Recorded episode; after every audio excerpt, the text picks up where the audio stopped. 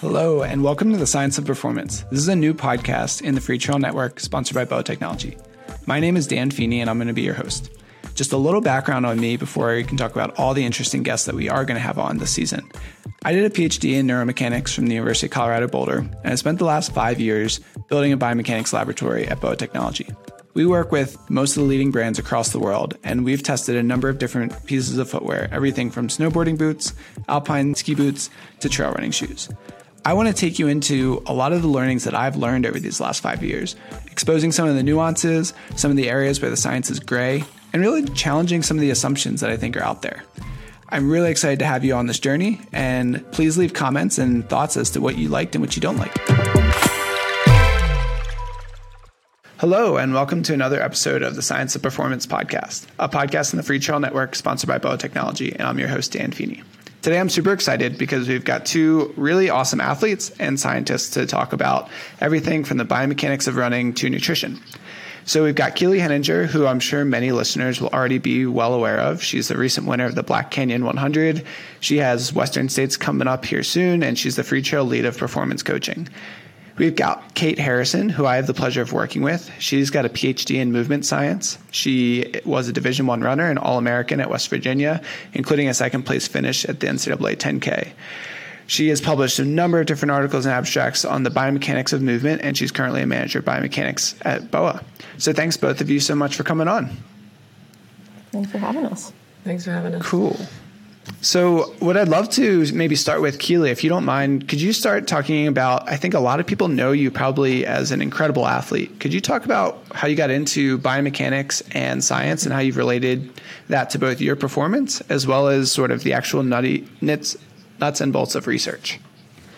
Yeah, so I did my undergraduate degree at Penn State University, and for a while I just studied neuroscience and was really into neurology and everything to do with the brain and I had never even heard of biomechanics. And so, come my senior year, I had decided to take a gap year from going to medicine, going into medicine. And so, I started noodling around different labs and found Dr. Challis at Penn State, who does a lot of biomechanics research. And he was actually doing an injury study at the time. I volunteered for the study, helped him with some of his like coding, and was kind of hooked. And he introduced me to Dr. Rodger Kram in Boulder, and that's where I was planning to move to train. And so luckily, you know, Dr. Kram was super stoked to have me come into the lab kind of as like a gap year helper almost. And so I got to start doing some studies right away on the energetics of locomoting uphill. And so we were looking at how costly it was to, you know, walk or run at these really severe inclines. And for me, that was really cool because I was not only, you know, studying movement science, but I also was running up hills and I had a ton of friends who were running up hills. And so I got to bring in my whole running community to start to learn from them. Um, and that kind of led me on to my whole like career in science. So from that lab, I got an in at Nike and started in their engineering department doing a lot of stuff around performance and algorithm development around coaching. So we looked at a lot of things like critical velocity and VO2 max and how we could predict those in something like a digital app. Um, and then I got super interested in the research lab there, started volunteering as like the only woman who could fit into the next percent shoe that was a men's size sample size and run the speeds they wanted. And so I got to start geeking out with all the scientists there about the 4% shoe and ultimately ended up landing a job in the Nike Sports Research Lab about five years ago, um, initially studying bras and breast biomechanics, transitioning into injury, and then finally transitioning into female hormones and looking longitudinally at how those things impact women's performance. And, you know, I think it's really cool to have gone into all of this because as I've been learning over my career, like I get to not only study it in the lab, but I also get to apply it to myself and apply it to other athletes. And so it's been a really, really fun journey for me. Um, ultimately, you know, I ended up deciding that corporate science wasn't necessarily something I wanted to do for forever. So I ended up leaving that job last year with hopes of pursuing medicine and hopefully tackling some of these issues that plague female athletes from a different lens, but but still, you know, keeping all that research experience and using that in my future career as well. Awesome. Yeah, I find so many people in the biomechanics field get into it because they like running and they love running. And that's sort of what I hope to cover in this conversation. And we will get back to some of those energetic studies you did in Rodger Kram's lab. But Kate, could you maybe also talk a little bit about how you decided to get into doing a PhD and maybe very at a high level explain why were you particularly interested in the mechanics of and related those to injury risk? Yeah, for sure. Um, so very similar to Keely, I was an athlete. I, uh, as you mentioned, ran at West Virginia University, so I was really interested in sports and performance, and was studying exercise physiology as an undergrad. Um, and kind of in deciding what to do next, it was right about that time that a lot of the you know barefoot running research was kind of hitting the mainstream. And you know for better for worse um, that becoming popular it did get me kind of interested in saying hey you know like biomechanics is something i don't know a lot about. Um, so decided to do a master's in biomechanics did um, some footwear research uh, but actually did a lot of research on, on pregnancy and gait and foot anthropometry um, but still kind of had this really um, excitement for for performance and, and running. Um, so decided to do a PhD after my master's to get a bit more experience on that performance and, and running end of things. And I think injury is um, was a big thing in my mind. You know, I like most runners have had several injuries, and I think when you talk about performance, injuries, one of those critical things because if you're injured, you're you're not racing, you're not performing at all. Um, so I think that's one of the the big questions of our field. Yeah, absolutely. If you want to perform well, absolutely you need to train a lot. And in order to do that, you need to stay healthy. So maybe we're going to jump right into talking about a few of the different papers. And Kate, if you could maybe talk about one of the papers that came out of your PhD. The title is The Comparison of Frontal and Transverse Plane Kinematics Related to Knee Injury in Novice Runners. And I'd love for you to hear you talk about how thorny and tricky of an issue this is. And then Keely, maybe if you could jump in about how this either helps you or how this, these shades of gray maybe help you coach athletes. Yeah. Um, so in writing that paper, I guess first of all, the motivation is that we know all runners get hurt a lot, um, but novice runners actually get hurt more than you know people who have been running five, ten years, and it's the biggest reason that they quit running. And you hear it all the time, right? Like novice runners, like it just hurts, it's miserable, it's not fun, um, and so aside from all the scientific reasons, like it's good for your, your health, et cetera, like I just love running and I just want people to be able to enjoy the sport the way I do. Like I think it can be a lot of fun if you get over that hump. Um, so, you know, if we can find a way to help novice runners get to um, that place where running feels good and they can do it healthily, that, that would be a big win.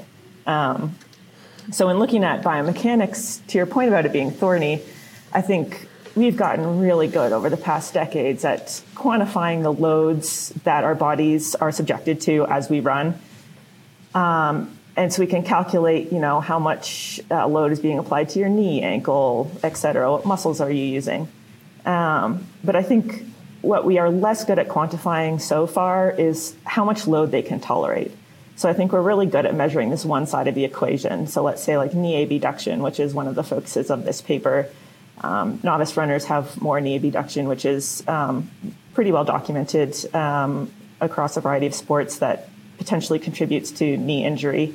Um, but what's really hard to say is how much of that can a person tolerate.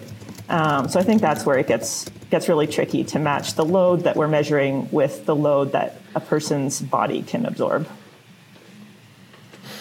Yeah, absolutely. Obviously, I think a lot of people think biomechanics is just, oh, moving to the side for your ankle or knee is bad, but that's probably not actually the case. Keely, how do, how do you look at something like this? Um, well, first of all, I think you know to the to her to Kate's point, um, this kind of stuff is very hairy because I think most studies that look into injury find that like just running causes injury. So, you know, it's like running inherently comes with a risk of injury. And so, you know, tackling that with novice runners is really difficult because you don't get their running gait assessment before you start coaching them. Most runners, you know, aren't doing strength training, they aren't working on their weaknesses. So you have no clue what they're coming into this program with. And so I tackle new runners or just very, very low volume runners just very cautiously because I find that the there's like a very very like tricky line where if you go over it there is a really high risk of injury. And so you have to be fighting back to your athletes at first to not let them overdo it and kind of you know guide them into running really slowly and, and really build them up slowly which a lot of runners are not excited about. They're pretty upset about that actually and they want to do more. And i think that ultimately is what ends up in injury um, and so, yeah, I mean, I always have a conversation with my athletes first to first like get their background history on their running, their previous injuries, running or non running related, just to get a sense of like how their body is moving naturally and if there's anything that's going to be, you know, a discrepancy to begin with. And then I kind of talk them through like, okay, well, do you have access to a physical therapist? Do you have access to a strength coach who can, you know, watch you move and make sure you're doing things that could help your running performance in the right way? And then if they do have access to that, that is, I think, very helpful. And you can kind of incorporate that into your running program.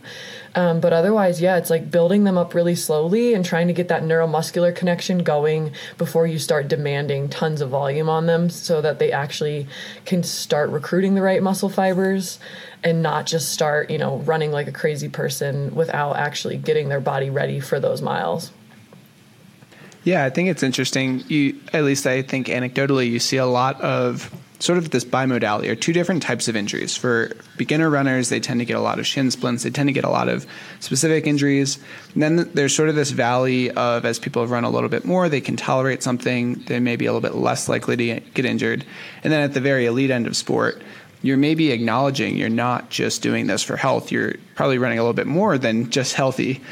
But that brings me to like, what can we do to reduce these injuries? And Keely, you and I talked a little bit about a study, and I know you said it wasn't published, but I'd love if you could maybe just talk about it. There was a longitudinal training study that you had worked on on strength training and injury rate. Could you maybe talk about this as sort of like not a panacea, but this is a way that runners could maybe prevent injuries a bit, and maybe it helps affect some of the mechanics that Kate was talking about. Yeah. Yeah, like I said previously, the the overarching theme of this study was that running in general caused injury. So it still was not like very descriptive in the fact that, you know, there's one way fits all or one size fits all in terms of if you run this way, you're not going to get injured. But there was slight correlation to following like a foot strengthening and lower leg strengthening program and increasing running volume um, that led to less injuries or led to less injuries in that population than those who did not complete the strength training. And so I do think like for those who aren't running crazy high volume, if you can put some time into strengthening all of those muscles and all the little tendons that are firing all the time uh, when you're running, there is going to be hopefully, you know, less injuries in your future. Again, super like not a huge study and just in that population, but something to think about. Yeah, Kate, why do you think that might affect injury rate? Because we've seen that in a number of published studies too. It seems that strength training does have some level of protective effect. Yeah, yeah, for sure. Um, and that was actually a follow up to that first study you mentioned that I did as part of my PhD was having novice runners do a, a strength and kind of plyometric training program. Um, so if you look at populations like maybe not runners, but let's say basketball players, um, soccer players, they often do a lot of these kind of strength um, and neuromuscular training programs. And they do find that that training helps to kind of improve some of these mechanics associated with injury, um, which I think is one side of the benefit. Um, but the other side is there's certainly effects to like the tissue quality. Like if you're doing the strength training, your muscles, your tendons, they're going to become stronger more resilient. So potentially, you're not only moving um, in a quote unquote healthier movement pattern uh, by doing these uh, programs, but you're also increasing that capacity. So even if you are putting a ton of load on on your body, um, it's it's able to kind of adapt and and recover from that. Yeah, I think that's one really nice take home message. I think about growing up running. There's almost invariably somebody at the track that was an old timer and they would tell you something about your running form was wrong.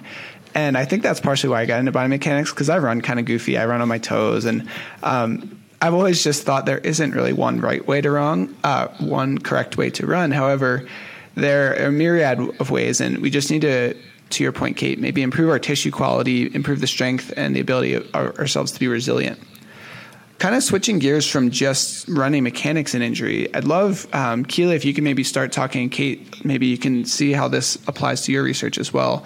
Keely, you've done a lot of research on hormonal cycles and how that's related to training and racing performance. And Um, maybe if you could just start with your baseline understanding and kind of how you think about that personally and for athletes you coach, and then we'll get into some of the papers that especially have recently come out on the topic. Yeah, so I first got interested in tracking hormones in relation to performance when I found myself falling victim to low energy availability, which is something that happens when you overtrain, underfuel, you know, kind of a combination of all of these things. And it leads to a lack of menstruation, at least in my case it did, which was from having negligible estrogen, progesterone, and circulating LH and FSH, which are the key sex hormones for females. Um, and so when I fell victim to that, um, I got super interested in the space because I was like, okay, this is clearly not helpful for performance. In fact, it actually is very detrimental to performance and it results in a lot of injuries. And so the lack of those hormones obviously is bad. And so that kind of spiked my interest of like, okay, well, if you are naturally menstruating and you have these monthly cyclical fluctuations of your hormones, does that also impact performance? And, you know, the general consensus is we don't know. This this the field is very new and like most of science, I think a lot of the experts in the field they keep learning more and they keep saying we actually have no clue. um, but in terms of like how to practically take those very novel findings and apply them to athletes, I think that's where you see the most ground being gained because a lot of athletes, in my opinion, or in my experience, even just acknowledging their different phases of their cycle and how they might impact performance gives them like such relief and acceptance of how they feel that day. And so while there's no, you know, really concrete science that's like you must train this way on this phase of your cycle, I've found that just talking about it with them, having them track it in our log and then writing down how they feel throughout all of their runs like we can then look back together and we can actually see how hey you know what? You actually feel pretty crummy always around this time before you start your cycle and that's okay. And it almost gives them the courage and confidence to tackle runs that normally they would back away from because they felt so crummy because they know that it's okay that they feel this way and that it's common for them. And so a really good example i've had recently was an athlete used to she came to me saying she really wanted to start tracking her cycle while she was running and training and we were doing this for a couple of years and then she had a race land on this the time where she feels the most crummy. But we went back through her log, started looking at exactly what she was doing during those times that made her feel less crummy versus more crummy. And we kind of put together this little strategy for her before the race so that she would just go in feeling really confident that she would be able to do it regardless of the phase of her menstrual cycle by just changing, obviously, a little bit of her mindset and then a little bit of like what she did before and after the race, really prioritizing recovery, just getting to the race feeling confident in herself. Yeah, that's awesome. And I think that segues nicely, Kate, into another paper that you wrote. Uh, obviously, your performance is a bit of perception and reality. And if there's a mismatch, that can be challenging. Mm-hmm. And that's certainly related to peak performance, but also injury risk. And so, Kate, you wrote a paper looking at running readiness scales, especially in female novice runners. I'd love to see one, if you could maybe describe that paper, and two, do you think any of that is maybe related to what Keely's talking about? Yeah. Um, so in that paper, we were using um, essentially a, a, type of movement screen in novice runners to try to understand maybe prior to starting to run, for example, or early in a, in a runner's career, we can identify um, if there are things they might be at risk for due to their movement patterns um, to see if maybe we can intervene before they get injured. Um, so, you know, there's a lot of kind of like fancy, like we have a lab here that will measure like very precise biomechanics, but that's still to, um, at this point, not accessible. All that technology is quickly coming, I hope. Um, but um, yeah, if, if there's a simple way that like a therapist or a coach can kind of identify, hey, we might need to work on, on strengthening this area, um, maybe we can help athletes catch or be more preventative and proactive in their approach to getting started at running. Um, eh, but you know, in connection to what Keely said, which I think is really important, and again, it gets to this like load versus capacity thing. I think you know, RED-S and energy availability is is so important for that that capacity side of things. Um, so I think for so long the messaging was like oh people are going to start running to lose weight and they might be trying to like at the same time cut calories and i think that that's definitely start slowly starting to change um, within, let's say, the elite running world, but getting you know that message to novice runners, like, hey, you actually you need to if you're going to start running, you need to be fueling this. Otherwise, you might not be able to continue it long term. Yeah, that's that's super interesting, and obviously, I think it ties back to the idea that there isn't a right way to run, but you need to individually figure out what works for you. And there's a paper that came out recently, and I think it's kind of contentious. And I'd love if maybe both of you could take talk about it and talk about what it means to you. I think one of the reasons that this is contentious is because I think within the scientific community, we a lot of times will use words and use phrases in the titles of papers that are slightly different from how the general population views something. You know, so if we're not sure about something, we might say there's no effect of. And in reality, that's probably not super, uh, that's a bit disingenuous to what we mean. And so, for example, there's a study that came out recently, and Keely, I'd love to get your thoughts on this a little bit. And the title is Current Evidence Shows No Influence of Women's Menstrual Cycle Phase on Acute Strength Performance or Adaptations to Resistance Training. And you know, it, maybe if I could just turn it over to you and say how you view this paper, what you think of it, and then maybe what you'd love the world to think beyond the title. Yeah, Dan. So I remember talking to you about this a while ago, and I think my first response to this kind of a paper is that a review is only as good as the papers it's reviewing. And a lot of the papers that have been out on menstrual cycle phase have not been the best papers, um, to put it lightly, I guess. Um, and even being at ACSM, there's still a lot of studies going on that aren't tracking hormones to determine menstrual cycle phase. And so when I first read this title, obviously I was not very thrilled. And then I was even less thrilled when I was diving through the actual paper and looking at some of the results they were plotting. Because you find that they basically just drew average lines through all of the papers to show that, like, there's no real um, response. However, if you look along that line, there are crazy outliers both above and below the line that show there are responders and non responders to menstrual cycle phase. Um, and then you know add in the fact that a lot of these studies aren't even determining menstrual cycle phase by by looking at hormones. Like the review i think is just not it's not helpful to this space because it's not highlighting the individual differences that we do see among athletes. And so yeah not super thrilled with this study. I do think that like when we're starting because this field is so new it is really cool that people are taking note of everything, but I think publishing something like this is kind of harmful to the field because it's not taking into account how different all of the, the findings actually are and all the different methods that are used to actually determine menstrual cycle phase. And so, you know, I would love to see a review in five years after we start you know distilling out studies that actually use hormonal data to determine phase um, until then, I don't think we can say definitively that the menstrual cycle phase does not impact performance when you see some people having, you know, upwards of 10% differences during different phases of their cycle. And so, yeah, I was not thrilled with this study, and I would love to see more studies come out that actually are looking at individual differences in hormones across different subjects and within a same person to actually make these delineations of cycle and performance.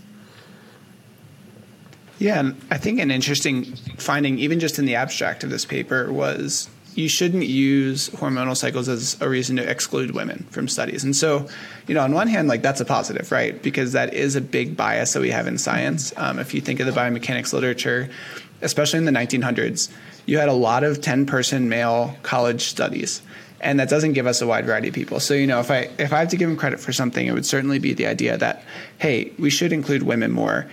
I think another point you bring up is incredibly valid.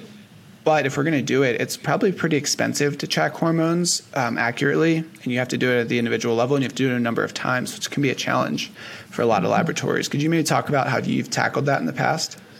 Yeah. So initially, I guess I'll talk about how I've tackled it, and I'll preface this with saying that I was super fortunate at Nike to have access to a lot of things that a lot of academic labs don't have access to. And I was able to actually track cycles of over 20 women for three full cycles by taking every other day urine samples and getting actual plots of their estrogen, progesterone, FSH, LH levels.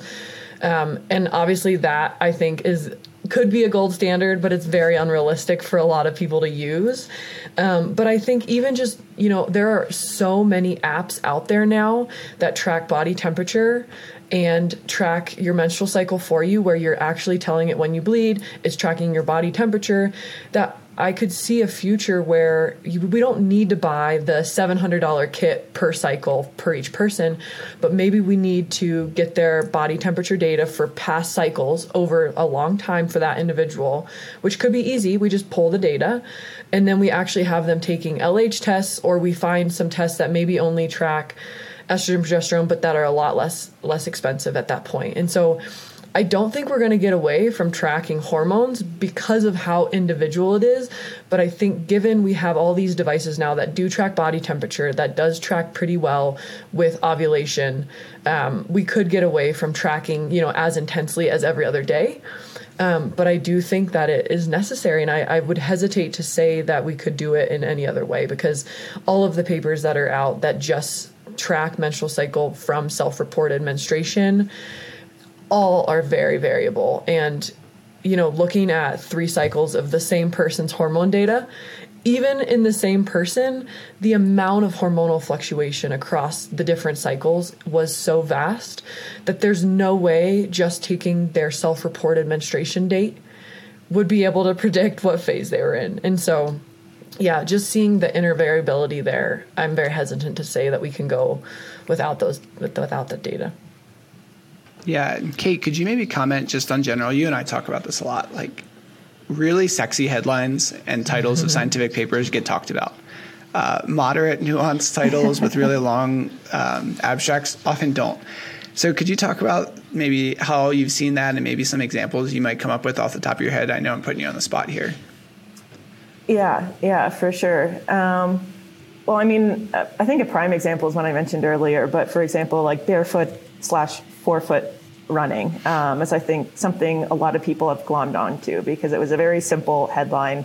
Everyone should run in, in minimal shoes or should be landing on their forefoot. Um, and I think that, you know, obviously the data that's come out since has really disproven that and shown um, that's potentially actually causes more injuries, or at least, you know, forefoot and rear foot strikers have very similar injury rates. So there's, there's really no benefit. But that's a really hard message to turn around once you know the general population has kind of got that idea in their head. I think it's going to be a while before that's fully kind of um, people are just going to accept whatever foot strike pattern they have probably works for them. Um, but I think if if we could get into a more nuanced view of that and kind of get less polarized, a more interesting discussion might be, you know, can we use you know, barefoot or minimal running for very short periods of time. Like go run for like two minutes in your bare feet just as a foot strengthening, not like actually as your full time running. So I think um, to your point, if it's easier to digest and just a really bold headline, it's easy for people to um, grab onto and kind of run with. But I think, um, at least as scientists, it gets a lot more interesting once we start getting into that nuance and say what's the best way to apply this. Um, so hopefully we can kind of start to make some some progress in communicating that with with the running world. Yeah, as a lifelong forefoot striker, not by any conscious means, just that's that's how I started running. It was always a bit of an abrupt change for me in 2010 when I stopped being called some maybe not nice nicknames about twinkle toes, and suddenly people are like, "Oh, you're running the right way," and I I assure you, I still get injured. Um, and one of the other conversations that'll be in this podcast series, we talk a lot about the mechanics of running. And I think what we know pretty clearly is the forces are going to go somewhere. And it might just mean in forefoot, uh, minimal shoes, you're going to feel more in your Achilles and your calves, and in more maximal shoes, you're going to feel more in your knees. And finding that variability is good. And I think that really touches nicely on what you were saying, Keely, too, right? Like it's not just a, a simple headline, it's figuring out individualized data over the course of a very long time frame and that's what optimizes performance and reduces injury risk. Mm-hmm. yeah, but to your point, that kind does not moving. sound sexy at oh, all. Go ahead. it didn't. Oh man, that's a bummer. Um, kind of moving from sort of just injury risk and, and, thinking about performance, one of the things, Keely, I know you've done a ton of research on recently has been actual energetics. And by energetics, I mean like fueling for ultra distance racing. And um, I read some stuff on the GU website, for example, looking at things like 30 grams to 120 grams of carbs per hour can help performance. And we're seeing a lot more of this recently. Could you maybe talk about your research you've done in um, fueling and your current stance on all of this? Yeah, so I kind of laugh at that article for GU because that's the current, you know, recommendations is that big of a range because people don't really know yet, but they're like, oh, 30 to 120 grams of carbs. and, you know, that in, in, itself is really, really vast. That is a very big range. Um, and so I first got into this field um, kind of at the end of my career at Nike, I had met a professor out of Central Washington who's done a ton of research in low energy availability and carbohydrate ingestion and carbohydrate availability in muscles. And we got to thinking about the ultra running world because, you know, anecdotally, a lot of my competitors and a lot of people that I interact with in the space do not fuel.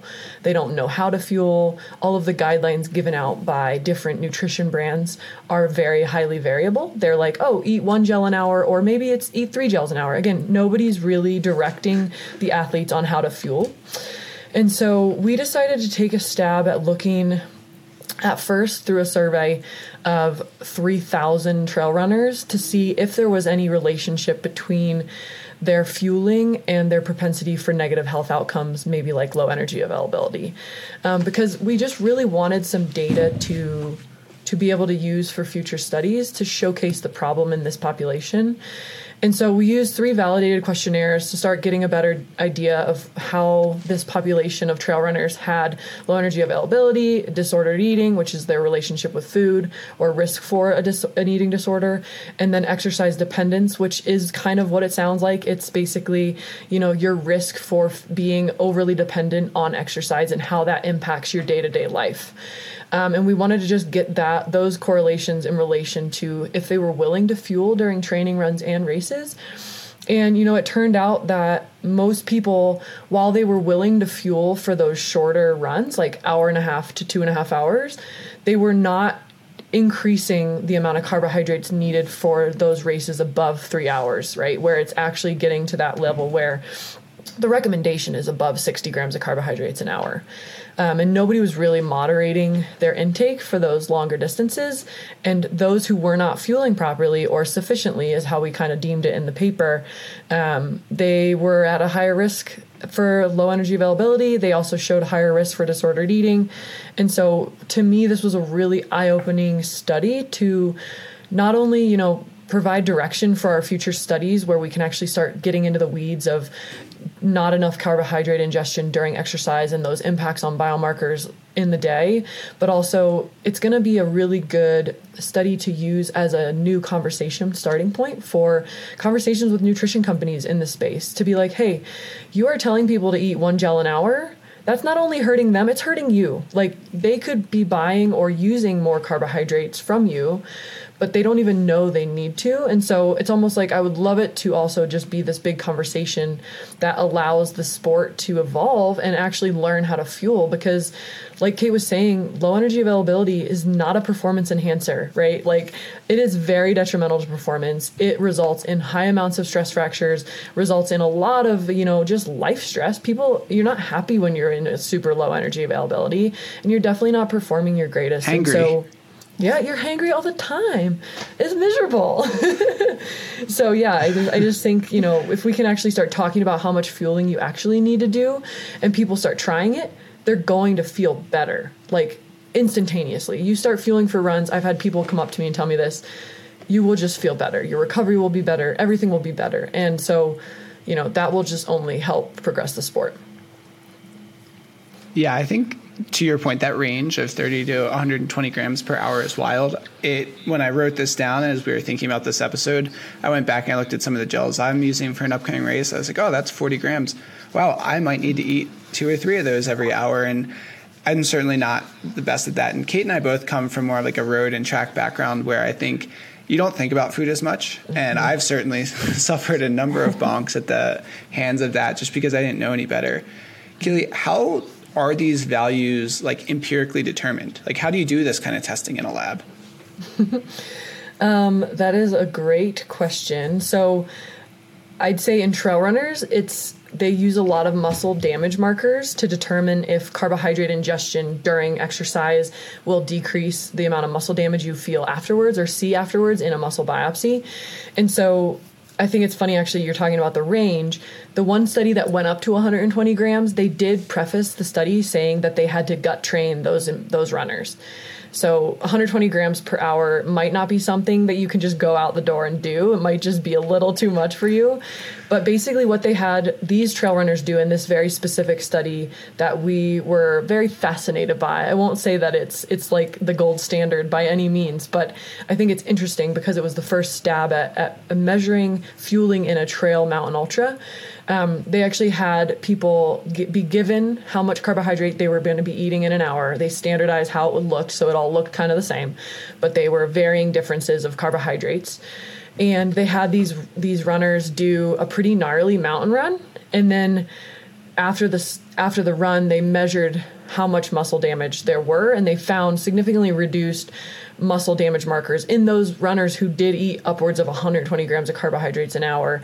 And they had anecdotal evidence as well that they felt more recovered. And so, you know, it does show that there could be promise in these upper levels. And so I think more studies have to be done in that space because I don't know if we can say definitively that's exactly what we need to, to measure for these really crazy, kind of long, gnarly mountain races and how fueling impacts recovery. But I do think markers of muscle damage is a good start. Okay, very cool. Yeah, and I think it is a shift in the mentality too, like the old school mentality. I grew up swimming, and a lot of times in swimming, you don't really think about eating. And you might do a three or four hour swim practice and you don't eat a whole heck of a lot. And then now I think about trying to run that long and it would be crazy. And one of the other things I wanted to talk that's kind of tangentially related, Kate and I, like I said, we both come more from a road and track background. And we know the mechanics are really different and the predictors of success. Kate, could you maybe talk about what do you think some of the different mechanics that lead to success on the road versus on the trail is? And then Keely, maybe talk about some of the steep uphill research you've done. Yeah. Um, so I'd say like there is some overlap. Like they will find, you know, like your velocity of VO2 max, running economy type of metrics do overlap a fair amount between success in the roads and the trails. Um, but in my experience, and what I think the research does a good job of highlighting is that the muscular demands of running on a trail are so vastly different from running on a road um, that your muscular strength and your ability to um, kind of undergo those like repeated eccentric contractions on downhills are are really different and take a lot of adaptation if you're making that transition and something I struggled with. Um, I actually heard I think uh, Grayson Murphy recently she described like doing a VK as like running an 800 on the track but doing it for like an hour and if you've ever run an 800 on the track, it's probably like miserable. one of the most miserable races ever. So I do think there's that like one physiological like muscular demand, um, and two just the psychology of just being like I'm going to hurt this much for this long in those races. I think it's just kind of really adapting like how am I supposed to feel, you know, X amount into like a, a, half marathon on the trails, et cetera. And it's going to be really different than you would expect to feel on the road. So that's been a huge learning curve for me and still working on it, but it's been fun. Nice, yeah. And Keely, I know you're you're a listed author on a paper about the energetics of VKs, foot races. Is, is mm-hmm. steeper cheaper? Which I would say that's actually a pretty sexy title as far as scientific titles go. There's a bit yeah, of rhyming give, and alliteration yeah. in there. that is all Dr. Kram's idea. He's very some, good at those yeah, as as many know, Rodger Kram from CU Boulder, he's great with titles, a great researcher too. What did you learn from VK racing and and talking about this study and like what's good, what's bad, and what do we still not know about hiking versus running? Yeah, so I helped a PhD student at the time, Nicola Giovanelli, out of Italy, and who has gone on to do a ton, a lot of more studies in this area. So if you want to kind of dive deeper into this, if you look him up on PubMed, you will find a lot more studies that he's been doing recently in this area, which are really cool. Um, but our initial study was just looking at the difference between walking and running at different inclines and seeing if there was an incline at which running was more efficient than walking and vice versa. So, was there an incline where walking was way more efficient um, than running? And we obviously had to keep something standard for that. So, we kept the vertical speed standard. And so, obviously, these results are all indicative of a same vertical speed, so it's not at varying vertical speeds. Um, that's just something to note. But we did find that there was a transition point of about 15% where walking was energetically less costly than running, and so it was better to walk. Um, and I think that, you know, that is very important to get across to some trail runners because walking does not utilize the tendons as much as running does, right? Like it's much more of a power sport. You need more musculature. And so to move up these hills more efficiently, if you are wanting to cut running a like run or how much energy you need to expend down, you're going to need to build up the strength a little bit, right? Because you're not getting all of that energy return from your tendons. And fun fact about the study was that even at these really high inclines, once we got above, I believe it was 25 degrees, their running was also basically walking. It just was a little bouncier, but it was still like you were you were never had both feet off the ground. So it was not a true running gait, even though runners clearly changed something when we told them to run versus walk. They just weren't off the ground long enough to be considered running. So we actually like quantified it as like a new kind of gait as well. And so all that to be said, I think strength is even more important for trails because you're not getting all of that energy return when you're going up these crazy climbs even if you are quote unquote running.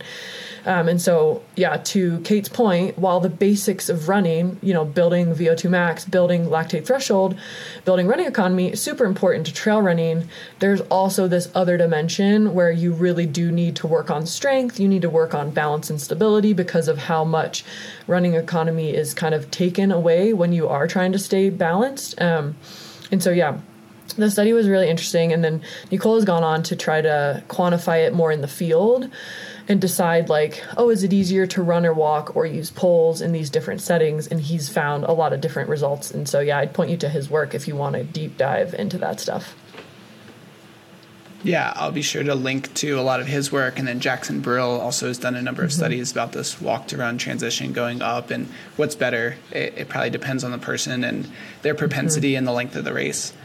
Kate, could you maybe touch on? We've done a lot of research at BOA on different gear in the trail space specifically because we know, as this whole podcast has really talked about, the differences between trail and road running. Could you talk about some of the things that we measure in our trail running research and you think is maybe more important on the trail that we don't necessarily think about quite as much on the road? Yeah, for sure. Um, so, one of the key things um, is ankle stability. Um, like Keely mentioned, that stability and a ability to navigate over varying terrain, maintain your balance is really critical in trail running, more so than running on a flat road in a straight line.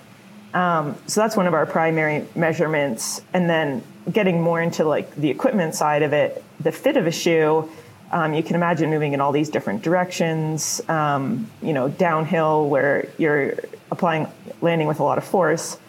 Um, the fit of a shoe is challenged a lot more.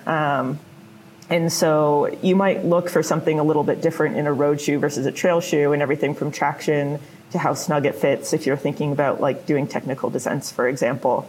Um, so I think it's been really interesting in the footwear space. There's been you know decades of research on on road shoes and research on trail shoes is is relatively recent and kind of gaining momentum. Um, so kind of seeing what does really perform best on the trails, um, I'm really excited about. Yeah, and Keely, I know you have had some ankle rolls in the past, maybe probably more famously than others. And what do you think about? You've got Western States coming up. What do you think about when you choose a trail shoe? What are the attributes that you find most important? yeah, I I like to think if a trail shoe is really good, it feels like it's part of your body. So that that means your foot is not moving independently of the shoe, and that when you place your foot somewhere you're not thinking about what your foot or shoe is doing. Um, and so what that means for me is that the traction has to be sufficient to not slide on, you know, rocks or dirt or whatever it is. Um, but I think the most important thing is that the containment system, so what holds your foot into the shoe, has to be really, really dialed and actually hold your foot in so that your foot's not like moving forward when you're landing, moving sideways when you're landing, and so that when you're landing, you're just landing and it's not like two different motions happening at once. Um, and so when you're running a really steep downhill or something like that, you're pretty confident of where you're putting your feet and you're not feeling like, oh, my foot's going to slide off this footbed. And, you know, that could ultimately result in an ankle roll, which we do not want. So, yeah, I'd say containment for me is number one and keeping the foot from moving independently of the shoe. And then obviously traction is super, super important as well. And then probably the last thing I look for is a little less important in my mind, but also important is like maybe the durability of the upper because I've had trail shoes before where, you know, you blow through the upper in less than 100 miles. You can't wear that shoe anymore. And so you do need the shoe to not, not only perform well, but it, it has to be durable as well. Yeah, that's awesome. As we're kind of coming around to a close here, I'd love to just sort of leave listeners with actionable things to take away from this. You know, one of the beautiful things I think about science is that there's never a final answer. On the flip side, outside of academia and science, that can be really challenging because people are like, "What the heck?" Like, I just I, now there's a huge range of carbohydrates I should maybe ingest. There's not a right way to run. So maybe, Kate, mm-hmm. if we could start with you and you could talk about when somebody thinks about form coaching. Um, if you tune in to any major marathon, you hear people talking about form how do you think about running form um, as somebody goes through training? And then Keely, feel free to jump in, but I have a separate question for you. Yeah. Um, so I think the first thing is, like you commented on Dan earlier about being young and people, you know, kind of commenting on your running form. I would never want people to be so like stressed about their running form. You like we're never going to have one universally optimal running form. So I'd say run how you run. Um, there are maybe certain things like you know if your knee is collapsing medially we know that's going to put a lot of load on the cartilage and the cartilage is not great at um, adapting quickly and so maybe that's an area where for most people it's not great to put a ton of excessive load on it. So if that's something that you're finding you're having knee issues um, you can potentially work with a, a, physical therapist to, to address those. Um, and then the other thing sometimes is is cadence. I think again that's maybe one of those other sexy headlines that just said 180 steps per minute is mm-hmm. like the universal optimal, which I think is very arbitrary, right? Like that was taken from male runners running in in track races. That is definitely not universally applicable. But let's say you're having a you know frequent injuries and your cadence is like 156 or 160 or there's something kind of well below um, or quite low. Maybe that's something again um, i think if you're ever concerned about your form working with a physical therapist is a good idea and they can help you maybe increase your cadence. Um, but i wouldn't want people to be stressed and totally distracted in their running kind of just like obsessing over their running form. Um, instead it's probably a better idea. Like Keely had suggested like work with a strength coach and try and just become more resilient um, because ultimately that's probably going to be good for your performance um, and make you more resilient at the same time. How about you Keely? So in regards to the fueling or in regards to the injury? In regards to running form. We'll get to fueling in a moment Oh, got it. Yeah. Um, I would say, in regards to running form, that you have to stick with what works for you and that might not look sexy like you were saying dan your gait might look weird but if i were to it like does. switch your gait 180 degrees and have you become a heel striker that's going to be way more detrimental to you than just staying with what your body is used to and what you've built up musculature to support and so I've had a lot of people, especially when I first got my job at Nike, they would be like, "Can I come in and you can like correct my gait and change everything about me?" And I was like, no. Like i don't think there is a one gait fits all. It's more independent individual than that and i do think that we all have our own unique gait and obviously there are certain things like overextending outside of your center of mass. Those things there are going to be negative outcomes from those but i'd say like if you're running natural to yourself you're mostly landing under your center of mass. That's kind of what we found is most important not forefoot or heel um, there's not that much that you need to change. It's just really getting better at your own running gait and becoming more efficient at that and building up the musculature so you can support it. And then I'd say for trail running, in particular, because I do think that is a little bit more of a finesse sport, um, thinking of a higher cadence is, I think, advantageous on the trail, especially going uphill or downhill, so that uphill, you know, you're on the ground longer for less time and in my mind, I found it easier to navigate around the rocks. And then downhill, I think the shorter cadence allows you to overcorrect if you are finding yourself about to twist an ankle or land on something incorrectly. Whereas if you were bounding downhill and you were landing for a really long time, you're likelihood of landing and then twisting an ankle or landing incorrectly is a lot higher than if you're taking a lot more smaller steps. And so I do think if you're new to the trails and you're finding yourself like really, really cautious on downhills or uphills, um, just think about shortening that cadence a little bit, staying on the ground a little less long, and seeing how that that makes you feel. Yeah, I love that. And I think you know the take home message for both of you is lean into maybe what your body, what your speed, everything is is allowing you to do. And probably doing some variations in speed work and trail work in long runs will probably make you find an optimum for you. And it's you know, there's no universal truth. Uh, Kate, you said 156. Um, you said an optimal of 180 for cadence. I was actually it made me think because that's the other thing. As a forefoot striker, you tend to have a shorter stride, and so like I ran my marathon PR, which is 223 at 190 steps a minute, and my heart rate was 178 beats a minute and those are both really high values and i don't have either of those displayed on my watch because i know like that just knowing what the quote unquote normative values are would really mess with my head. I don't want to know that. So you know lean into what you do and i think if you do the speed work and you do some strength work a lot of times we find people do follow or they tend to find an optimum for them so shifting over to you keely i think one of the questions that i have if you could talk about like first for a female athlete that's thinking about fueling training especially with respect to hormones i'd love to hear how you go about individuals individualizing that. And then probably selfishly like i'd wonder i don't know if there's any research on the male hormone cycles if they change mm-hmm. at all or if men should be thinking about that while they're training or maybe you just don't know yeah, so um, this is the one field of sports medicine research that is less studied in the male population than the female population. So there's not a ton of research done on male hormones and how male hormones might fluctuate or be diminished by inadequate fueling but there are you know some hypotheses starting and some um, studies around low energy availability in males where it shows decreases in testosterone which obviously could have negative effects on things like libido and recovery and strength and all of these things. And so yeah i wish i could say there's a lot of studies on that. There are not yet but i really hope there and i know that there are going to be more in the future. I think also from a female lens um, it's again super highly individualized and i wish i could give people more of a definitive answer but i think we honestly just don't know how to tune your fueling to your cycle yet to actually give you proper advice. But i think what i just emphasize with my female athletes that i coach who've either dealt with low energy availability in the past or eumenorrhea where you've had cycles menstrual cycles that are irregular or amenorrhea where your cycles are absent I just really try to emphasize the increase of carbohydrates because most of the time their decrease in hormone levels are because they're inadequately fueling with carbohydrates. There are a number of studies out that have shown that as well.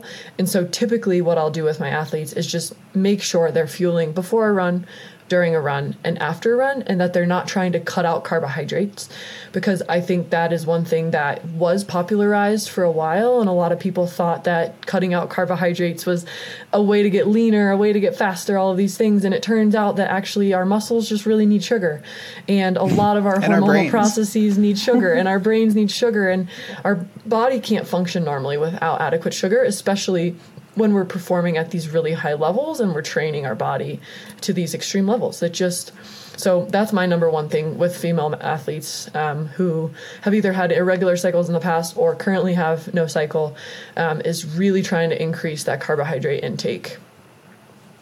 Yeah that's awesome. So maybe you know track things a little more closely if you feel like you're having an issue and then just take note of how you're feeling and see mm-hmm. if if that plays a role exactly and i guess a little more specific is one thing I've had some of my athletes do, which they really like, is write down which which day of their cycle they're in. Again, it's not a foolproof method unless you have access to pee sticks that you could do every other day and you are really really wealthy, which would be a really fun study. So go ahead and do it.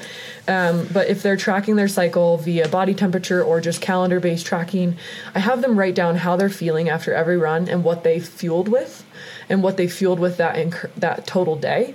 So then, you know, maybe maybe someone does notice the effects of having high progesterone and they feel like their carbohydrate metabolism is different. And so maybe during those days for that specific athlete, again, being very individualized, you notice how you respond to things a little differently. So we adjust. So we maybe we do eat differently during different phases of the cycle, but we're only doing that after we've actually tracked a couple cycles worth of fueling, running, and how we feel so that we can start building a bigger picture for that athlete. Because again, it's not one size fits all, and one person might be able to, you know, crush carbohydrates during their entire cycle. Who knows? Um, and so, yeah, just just doing that little experiment with yourself could really help there's a lot of parallels with what Kate was saying about form. And I think figuring out what works for you, if it does work, probably lean into it. And if you're having some issues, maybe just this hypervigilance of tracking can help you figure out what you need to pay attention to. And then, like you said, sometimes you just need to ignore some signals, like I do with maybe my heart rate or my cadence. I am happy, uh, based on what you just said about carbs, as I look at my lunch over here, though. Um, so with that, thank you both so much for your time. I think this was incredibly helpful, and I think it's a lot of actionable insights. Any last words? Mm, I guess I have one last little rant, but if you're running in long trail ultra run ultra marathons, we do know that most people in this sport don't reach the recommended guidelines. We've seen a lot of studies that show that now. And we've seen that, you know, lack of fueling during these long races can decrease your likelihood of finishing, can decrease your body's ability to recover, you know, could potentially maybe increase your propensity for low energy availability. And so I would just like to reemphasize that if we want to even just start with the ACSM guidelines of fueling, if you're going out for runs like an hour and a half to two and a half hours, let's fuel like 30 to 60 grams of carbohydrates an hour. And then if we're going out for those really long runs, like over three hours, let's really try to get close to that 60 grams of carbohydrates an hour or more, which is like three to four gels an hour, totally doable and start small, right? So just start with these little goals for yourself and see how they make you feel. And if you're like, there's no way I can stomach 60 grams an hour, I'm only doing 10 right now. Okay, well, then let's go to 30. And then maybe the next month you're going to go to 40. And the next month you'll go to 50. You don't have to become a hero overnight, but just slowly increasing the carbohydrates you're fueling with during these long, long endurance bouts is going to really help things. And so that is my little rant to end for all of you endurance crushers out there who are who are priding yourselves on not fueling. Let's try to change that narrative a little bit. I appreciate that. And I'm in the, the middle of trying to fuel more as well and figure out how to tolerate it. So I appreciate that. How about you, Kate? Yeah, I honestly think that's that's a great message to end on, you know, as we talk about like maybe these these headlines about biomechanics and shoes, et cetera um, that's all it's all fun and exciting. Um, but kind of maintaining your health long term is going to be the like number one thing for performance. So kind of not getting sucked into these sexy headlines and you know fueling properly and training properly um, will get you furthest in the long run for sure. Great. Thank you guys so much. This has been another episode of the science of performance podcast. Thank you keely and kate. Thanks dan Thank you so much for listening to another episode of the Science of Performance podcast. It's been a blast talking about these topics, and I hope you have some questions as well. I'm going to do a final episode after all seven episodes air, where I'm going to answer any outstanding listener questions. So please feel free to drop those in an email to research at boatechnology.com, or if you're a Freetrail member, you can put this in the forum. Thank you.